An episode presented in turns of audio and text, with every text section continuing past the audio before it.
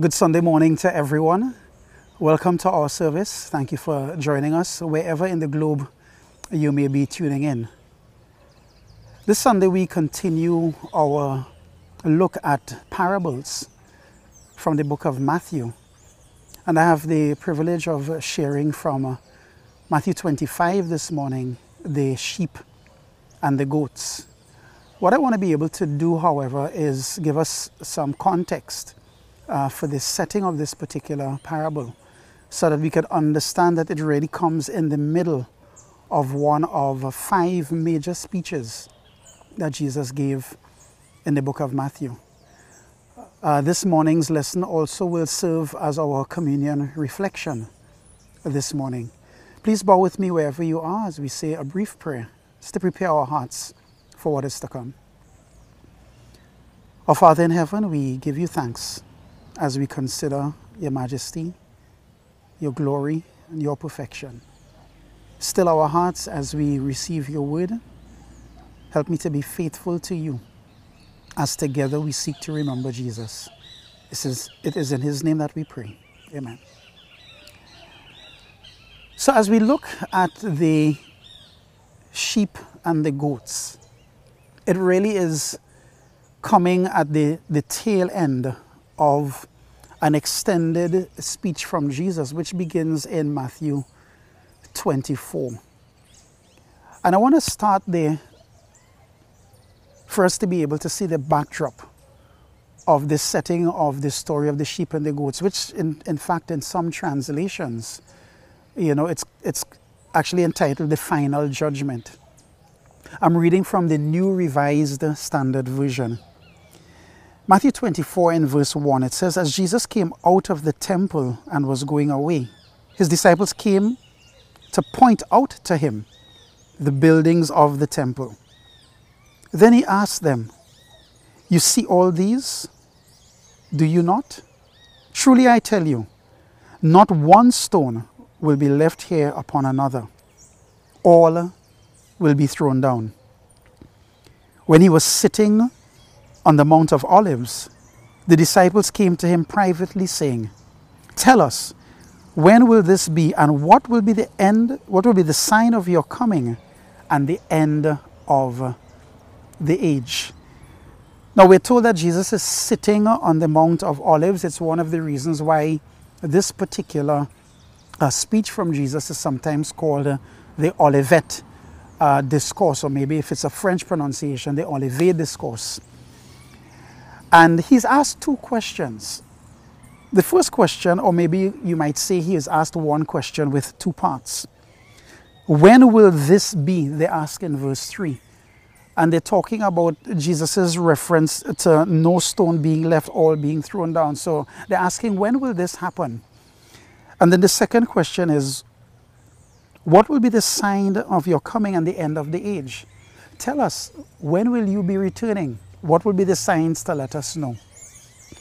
And so based on this question that is asked, so these two questions asked in Matthew twenty-four verse three, what follows in chapter twenty-four and chapter twenty-five is a response to this.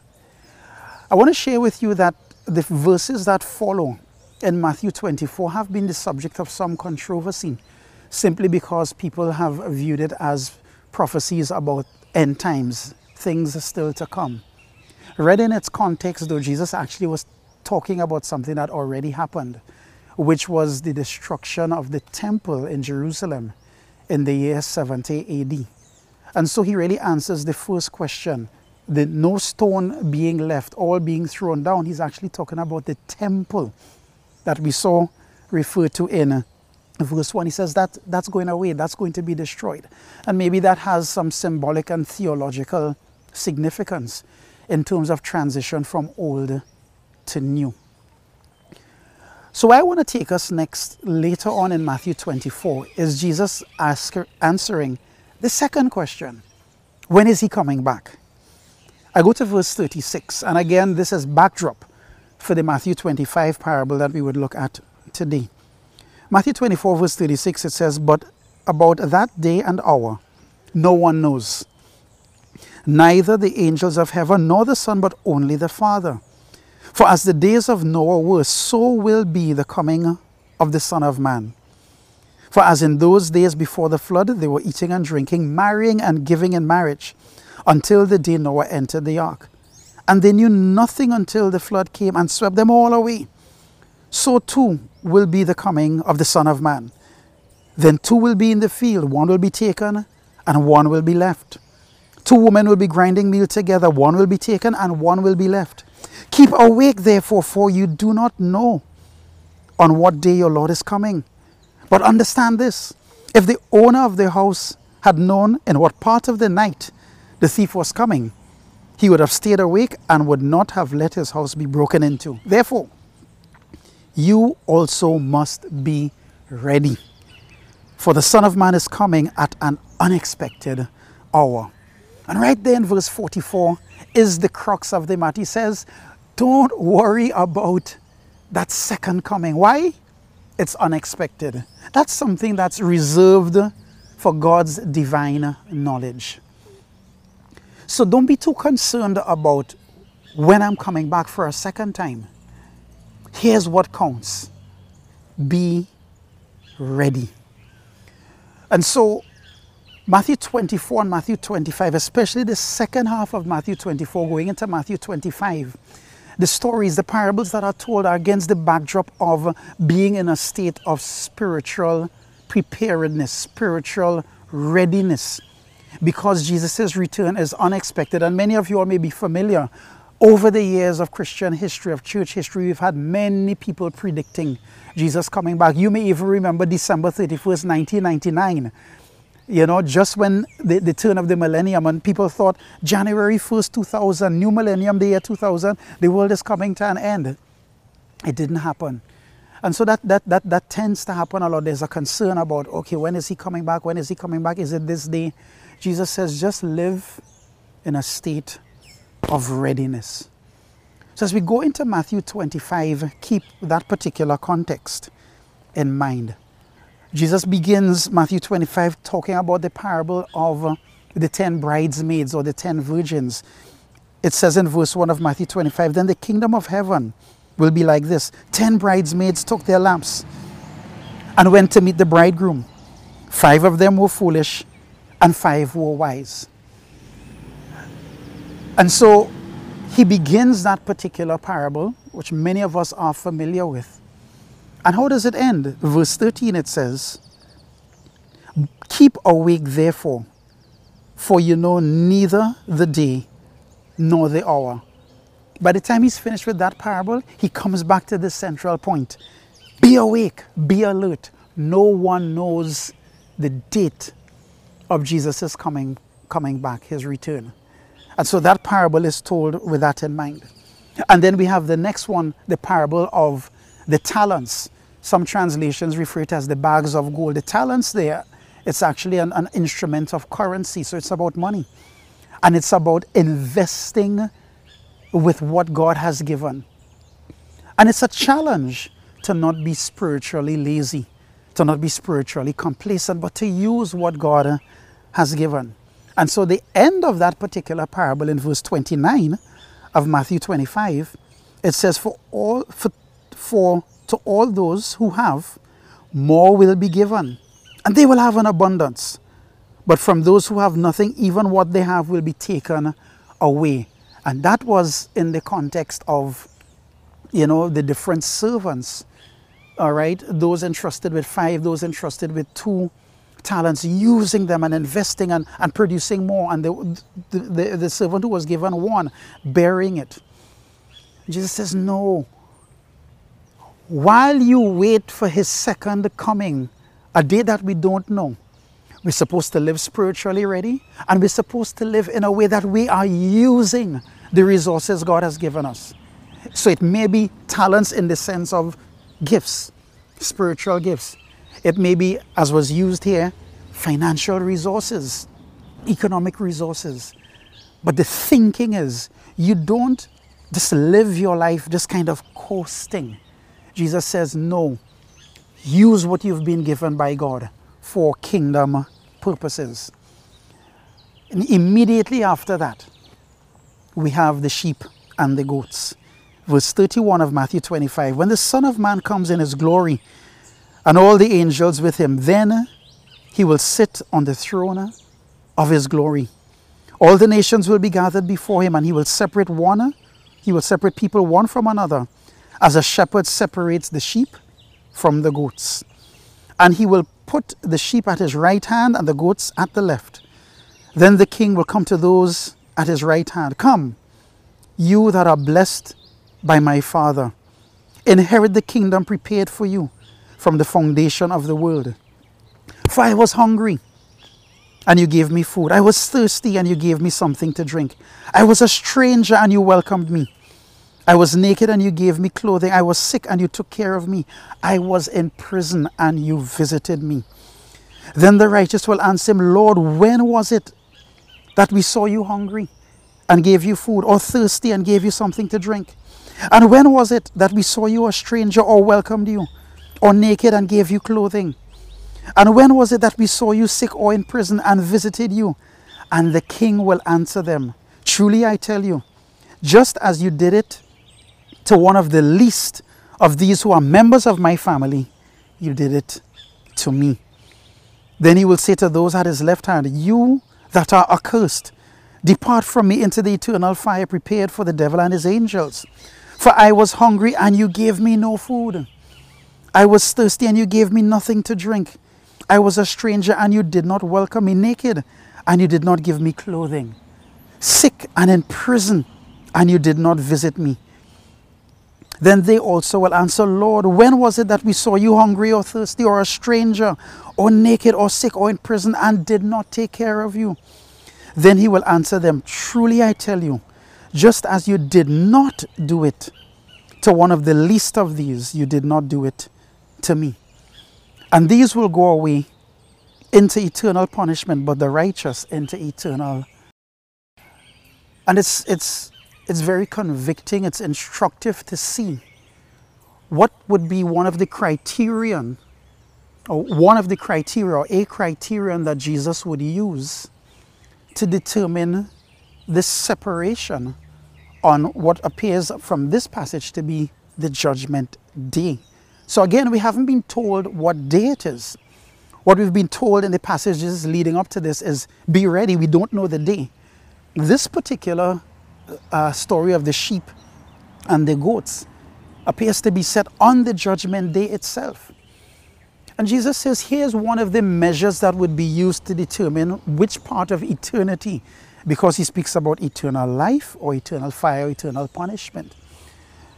And remember, he even spoke here, not for the first time, when he spoke about the sheep on his right, he says, inherit the kingdom. One of really the, the underlying theme of Jesus's teaching and preaching ministry is inheriting the kingdom. So he has the long view in mind, which we, we, we often need eh, because we get very caught up with the here and now.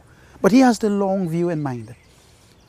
And the thing that Jesus says in this particular story that is going to separate sheep from goats, separate those who go to eternal life and those who don't, is whether we lived with compassion. Now, here, immediately he talks about caring for those in the immediate community of his apprentices, his students, his believers.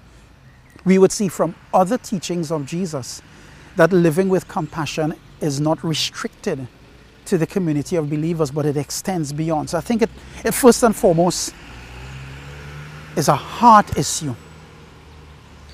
Are we going to live with compassion? Do we, do we turn a blind eye to the needs around us? Or do we live with care? What's also beautiful about this is the fact that they were honoring Jesus and they did not know it. And I think sometimes that's the best way to live. When you are doing something incredible, you're doing something good and you don't even realize. I think it purifies our motives. And doesn't this remind us a bit of the Sermon on the Mount, where Jesus says, do your acts of righteousness where only God can see? Yeah? So the, the whole idea of, of, of taking care of others, visiting those in prison, putting clothes on the back of those who, um, who, who don't have clothes, feeding the hungry, giving the thirsty something uh, to drink, taking care of, of tangible physical needs. When we do that, thinking only about God seeing us, we may end up honoring Jesus in ways that we don't even realize. And I think that's the beauty of this particular story. And then on the flip side, those who were ignorant of, or maybe not so much ignorant, but apathetic, they were indifferent, all right, to the needs around. They just didn't live a life connecting with, just a life of compassion and a heart that really was in tune with what's going on around. He says, you are the ones who would be condemned, he says, to eternal punishment. It, it, it's, it's, it's a strong message. But Jesus really lived a life of, of, of love. And so the poor, the needy, the impoverished, those subject to injustice, he has a big heart for them. And he says, I'm going to measure, yeah, our lives. And this is one of the yardsticks that I would use. What's interesting as we move to what comes immediately after. So I've shared with you what came before the sheep and the goats. I'm now sharing with you what comes after. And this really takes us to an even more uh, direct reflection on the communion. Matthew twenty-six and verse one says, when Jesus had finished saying all these things, he said to his disciples, you know that after two days the Passover is coming, and the Son of Man will be handed over to be crucified. So once again, possibly for the fourth time in Matthew's Gospel, he's predicting his crucifixion. Now this is coming right after the sheep and the goats. Then the chief priests and the elders of the people gathered in the palace of the high priest, who was called Caiaphas. And they conspired to arrest Jesus by stealth and kill him. But they said, not during the festival, or there may be a riot among the people. Now while Jesus was at Bethany, in the house of Simon the leper, a woman came to him with an alabaster jar of very costly ointment, and she poured it on his head as he sat at the table. John's Gospel suggests that this is actually Mary, uh, the sister of Martha and Lazarus. Verse eight, but when the disciples saw it, they were angry and said, why this waste? For this ointment could have been sold for a large sum and the money given to the poor. But Jesus, aware of this, said to them, why do you trouble the woman? She has performed a good service for me. For you always have the poor with you, but you will not always have me. By pouring this ointment on my body, she has prepared me for burial. Truly I tell you, wherever this good news is proclaimed in the whole world, what she has done will be told in remembrance of her. And you know, my reflection today on the communion really just centers on this word, remember. Matthew seems to have arranged his stories thematically. Notice that this mention of Je- Jesus saying you will always have the poor comes v- just a couple verses after, all right, the sheep and the goats. Um, is this intentional by Matthew as he was led by the Spirit? It's quite possible that he's connecting sheep and the goats, living with compassion. And now he comes and talks about the poor. He's talking about Jesus's preparation, all right, for his crucifixion. The amazing thing about verse thirteen is that Jesus says, what she did in remembering me and honoring me will be told in remembrance of her. You know, when we think about the communion, it is usually, and Jesus himself commanded it, do this in remembrance of me. But Jesus himself is now saying, what she did will be told in remembrance of her. The idea of remembering, so, so powerful as we reflect on Jesus, as we prepare to celebrate together and remember his death, burial, and resurrection. Remember. Now, I'm very inspired by the fact that Jesus says, I will remember her. And so, as he remembers us, we must remember him.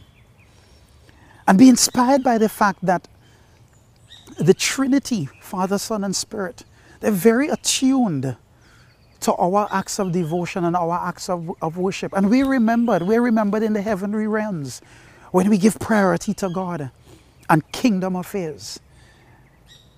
And so Jesus says, what she did, she honored me. She gave of her best, this expensive oil. And she's inadvertently preparing me for burial. She doesn't probably even realize what she's doing. Similar again to the story of the sheep and the goats, where those who were taking care of the poor and needy were serving Jesus and they did not even know it. Yeah? And so Jesus says she is going to be remembered. And I encourage us, remember him as he remembers us. Remember, we don't know the day when Jesus is returning. And as a result of that, we must remember to live daily in a state of spiritual readiness. We must remember to use the resources God has given us for kingdom purposes and to honor him. No spiritual laziness, no spiritual complacency. We must remember to live each and every day as if it were our last, because his return is going to be sudden. We must remember to live with compassion. As we live with compassion, we end up serving Jesus in ways we don't even realize. We must remember to honor Jesus with our very, very best. Let us remember him as he remembers us. Let's pray at this time as we share our communion together. Our Father, give us hearts that remember you. Give us a spiritual perspective on life, even as we take care of day-to-day affairs and activities. Help us to always do so in your presence. Help us to remember Jesus not only now, as we reflect with gratitude on his death, burial, and resurrection, but help us to remember him day by day, to walk with him, walking in his steps, being shaped and transformed into his character, his likeness, and his image, so that we can reflect the love of Jesus in this world. We pray in his name. Amen.